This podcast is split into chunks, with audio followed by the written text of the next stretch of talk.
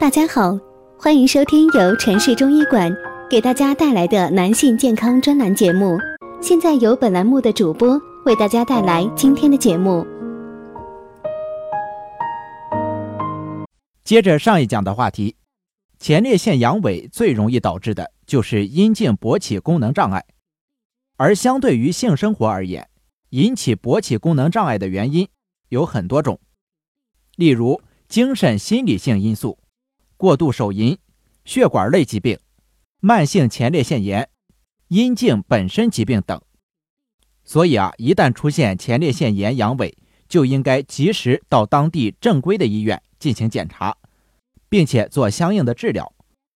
通过检查确定具体的病因，再采取针对性的措施进行治疗是很有必要的。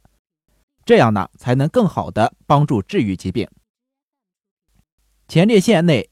布满了大量的神经网和神经末梢，因此是一个性敏感部位，能够激发性冲动和性兴奋，从而有利于性生活的和谐。定义前列腺的一个重要功能就是分泌前列腺液。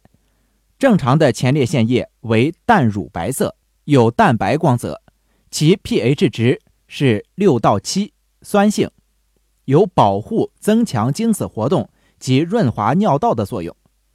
炎症严重时，前列腺液可变浓厚，色泽变黄，或者呈淡红色浑浊，或含絮状物并粘丝。这也是为什么患前列腺炎的朋友尿液会浑浊焦黄的原因。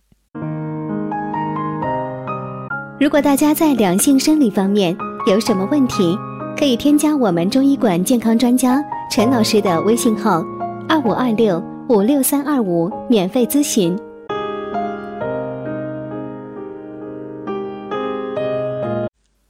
很多前列腺炎患者生病后首选的不是我们中医，是医院的西医。但是医院大多使用一些高效抗生素、激素和物理治疗，不但贵，而且副作用大。当时是有效果，但是过后容易复发，反反复复，何时是个头呢？西医治疗前列腺炎的仪器和数值分析仅供临床参考。何况呢？这个数值又是动态的，不能作为治疗的根本和依据。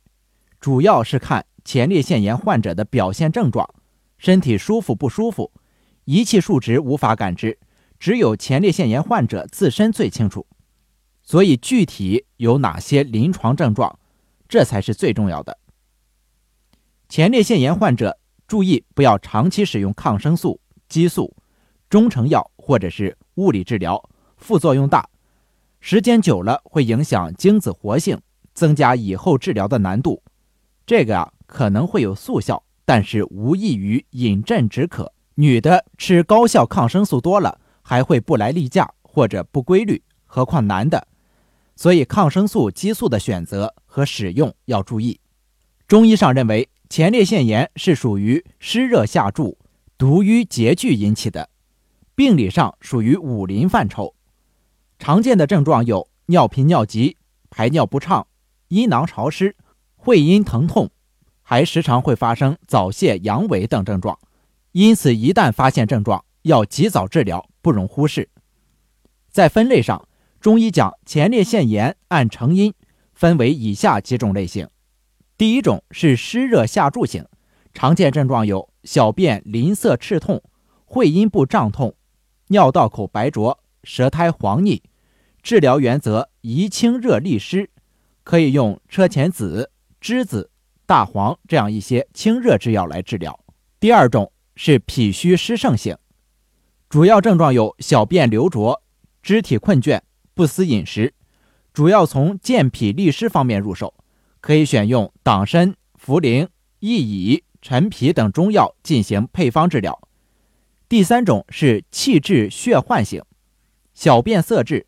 会阴下坠胀痛，前列腺肿大坚硬，舌紫暗，质疑活血化瘀，行气通络，可以用桃仁、红花、蒲公英来治疗。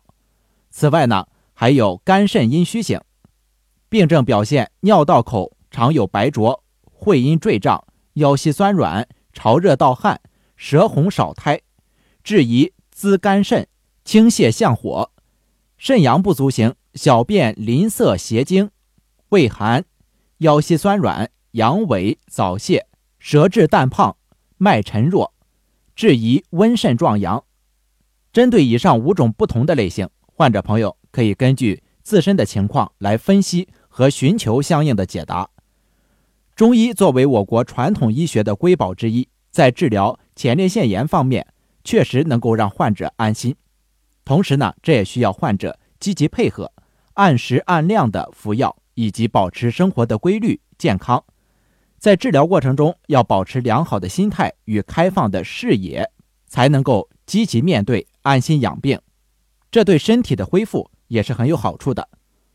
好的，今天这一讲呢，就先讲到这里，咱们下一讲继续。感谢您的收听，谢谢大家。